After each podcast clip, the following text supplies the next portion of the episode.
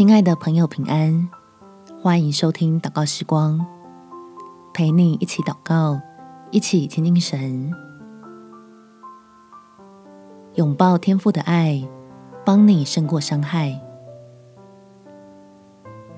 在诗篇第九十篇第十四节，求你使我们早早保得你的慈爱，好叫我们一生一世欢呼喜乐。不用怪自己太敏感，为了一个眼神或语气就耿耿于怀。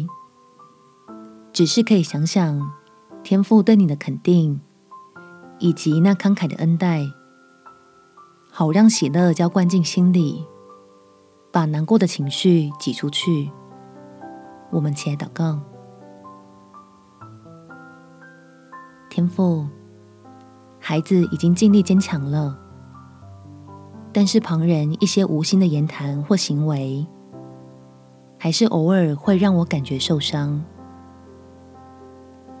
求你来安慰我，反复陷入忧伤的心，使我能因亲近你而喜乐，